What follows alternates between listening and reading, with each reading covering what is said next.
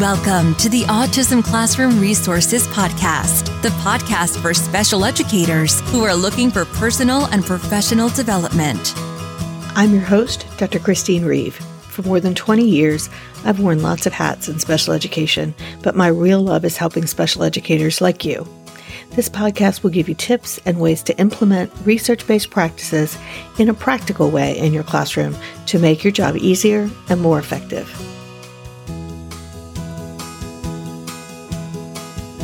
Welcome back. I'm Chris Greve, and I'm your host, and you are listening to episode 203 of the Autism Classroom Resources Podcast. I am very glad that you have joined us. We are in the middle of a series on independent work systems or task box systems. Now, we talked in episode 201 about the materials you need and how to set the system up itself. And last week in episode 202, I talked about characteristics of the tasks and why they are important. So in this episode, I am talking about the strategies that we use to actually teach the system. Now, remember from episode 202 and episode 201 that work systems are specifically designed to teach students how to complete a series of tasks independently. Each element of the system is carefully crafted with this purpose. They are a visual system for students to understand our expectation. So it's not a surprise that how we teach the use of the system is just as important. There are really specific strategies that we use that will fit the requirements of it being an evidence-based practice of structured work systems, but they're also just best practices for instruction. So today, I'm going to walk you through how to teach and support the systems in your classroom. If your work system is run by paras or aides in your classroom, then this might be a good episode to share with them for training. I've also got a free reset checklist that can help staff to know how to reset the systems as they are doing them as well. And you can grab that in the free resource library at autismclassroomresources.com/free. I have a free webinar that you can watch at autismclassroomresources.com/IW-webinar.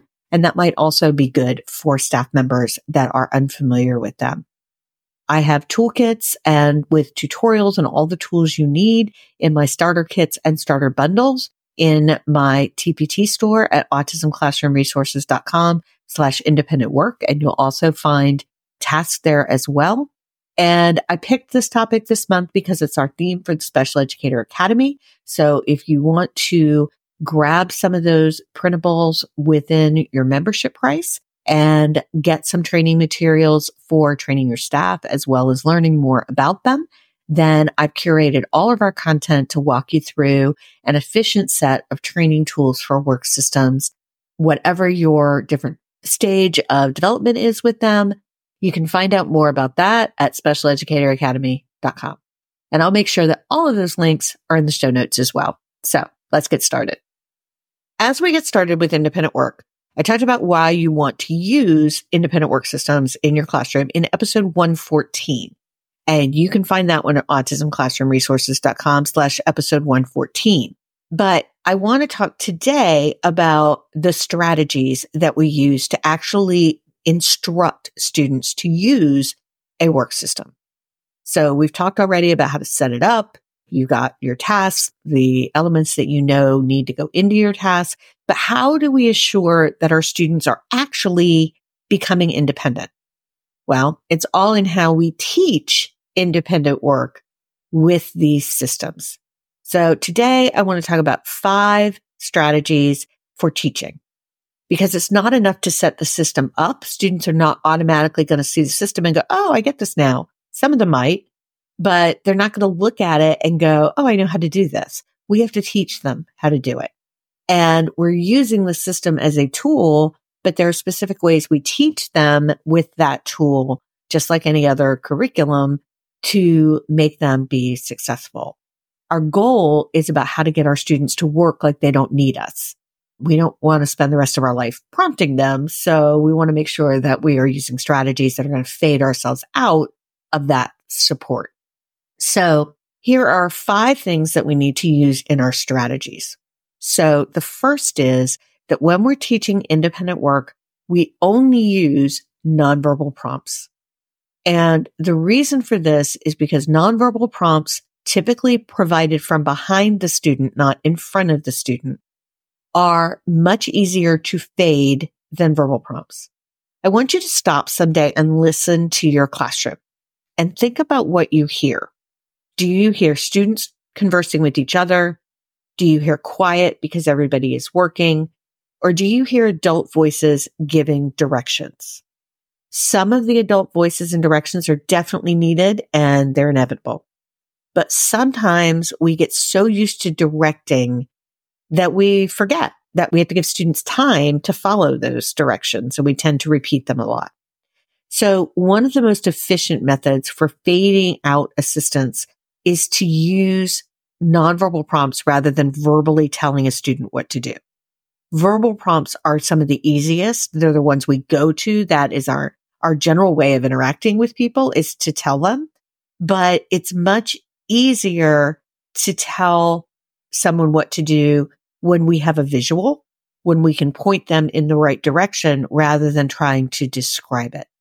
So we want to make sure that we're using nonverbal prompts when we do independent work, because we shouldn't need verbal prompts. They're doing visual motor tasks. They're not conversing. They're not doing expressive language. They're not doing answering questions verbally, because that would require another person to be there and they wouldn't be independent. So I find it to be the easiest rule for everybody on the staff that we use nonverbal prompts and that we are standing behind the student providing those prompts. All work tasks are very visual, and so we want to make sure that we're fading those out. So I typically will give one direction. It's time to work on your own. It's time to do your independent work. It's time to do your task boxes, whatever you call it in your classroom. And then I wait, and I usually count to 5.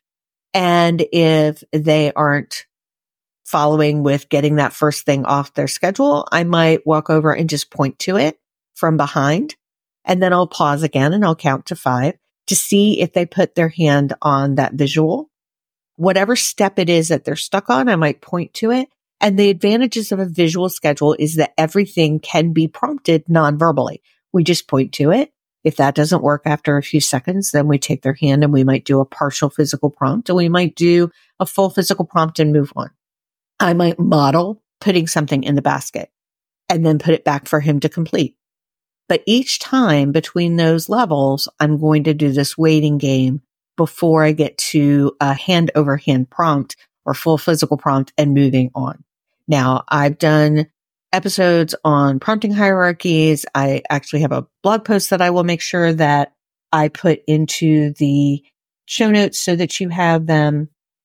And if you want more information on that. But I think it's really important that we recognize we want to do this because we want to fade ourselves out.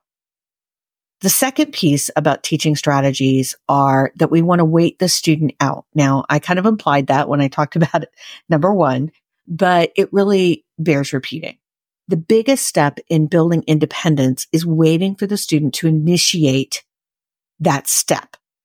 So many times we tend to jump in and prompt before our students can get started.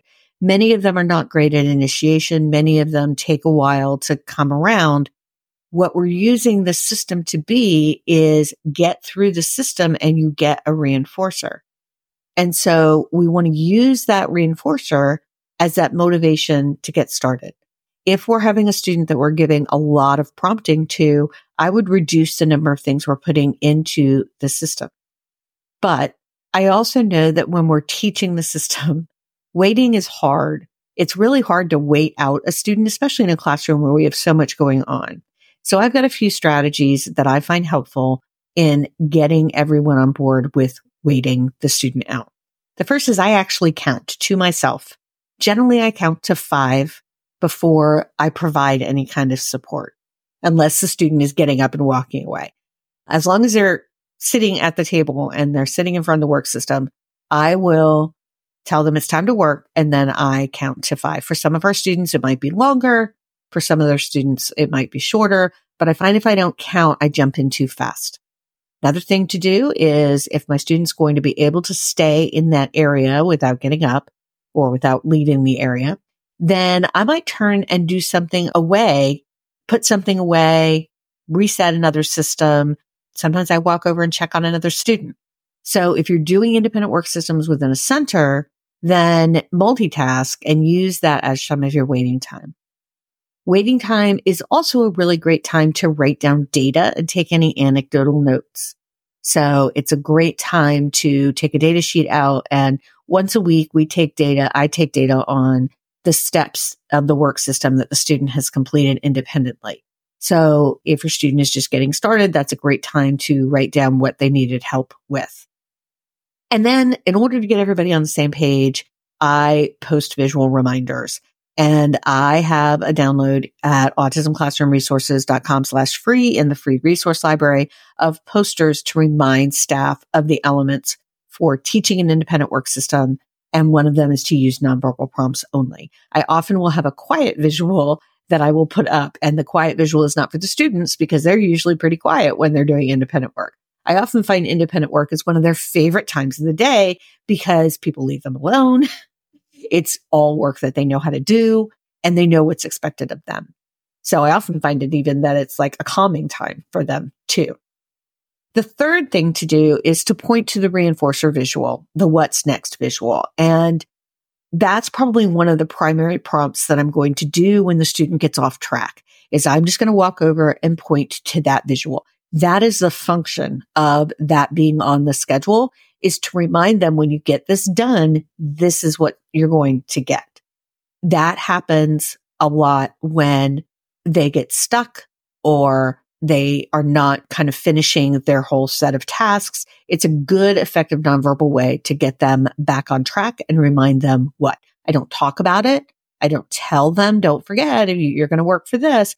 The visual itself is enough that if your system is set up correctly, they're going to know how it works. If you walk them through it a few times, they're going to know what they get when they're done. And that's going to be their motivator. Number 4 is once you are fading out your prompts, you want to make sure that you are fading out your presence. Just standing behind a student is a prompt for some of them. And a lot of our students, as long as someone is standing behind them, they're going to turn around and ask, what do I do next? What do I do next? That's exactly what we're trying to get away from by teaching independent work. So we want to make sure that we are slowly moving out of the area. Eventually, you want to be able to say, go do your work and have them go to the area, sit down and do his scheduled tasks. And you can fade yourself out by moving slowly further and further away. And then eventually moving out of the area completely and just coming and checking periodically. Eventually, if your students are all working independently, you may not need to staff that center. But when you're first starting, you probably will. And then finally, number 5 is really, really, really important. Only give them praise and the reinforcer when they complete their work. So we don't tell them after every task, yeah, that's really good. Now do the next one. Or even say, yeah, good work. Because then they learn that an individual task is a task by itself. We want them to do the whole system. Many of our students will wait for your response to check their work before they continue to the next step. And that's exactly the type of behavior that we're trying to change. We're trying to get them to understand that they don't need you in order to do a series of tasks. So remember that we're trying to teach that independent work without having to supervise it. So if we have to be there to confirm that they did each step and tell them that, then we might as well be prompting the next step. We want our students to be independent workers and complete the task from start to finish without us even in the area. Because eventually I want to give them a to-do list and have them go get their own work. So we praise them when the whole system is done, because I don't want an employee at a work site or at a job who asks me about whether every step of the job is correct or waits for my approval before they move on to the next thing they need to do. So we want to make sure, similarly, I don't want a student in a general ed class who needs somebody there to check every problem on their worksheet or to check that they have finished their work. I want them to understand that they have to do a series of tasks before they check in with somebody. So I should also mention that I love independent work, which I'm sure you know by now, so much so that I wrote a whole book on it.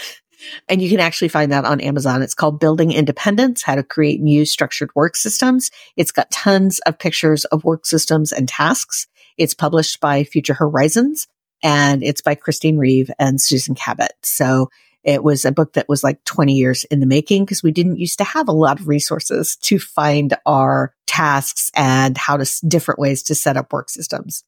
So that's what you need to know about our teaching strategies for independent work. If you have questions or comments about independent work, pop over and leave me a comment on TikTok. I'm at Autism Classroom Resources, and I will be sure and try to help. Again, if you're looking for an in-depth overview with images and things like that, go to our free webinar, autismclassroomresources.com/IW-webinar. Grab everything independent work in my store at autismclassroomresources.com/independent work. And if you're listening to this in February 2024, and you are looking for more resources, that's actually a little bit cheaper to get it in the membership, come join us at specialeducatoracademy.com. I hope you'll join me next week when I'm going to be talking about how do we move forward with students who've already mastered the beginning independent work system. So how can we start to use it to stretch and expand their independent skills? So I think that's going to be a really fun episode. So come back and join us then. And until then, have an amazing week, and I'll talk to you later.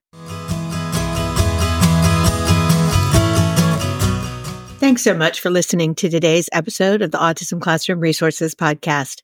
For even more support, you can access free materials, webinars, and video tips inside my free resource library. Sign up at autismclassroomresources.com/free.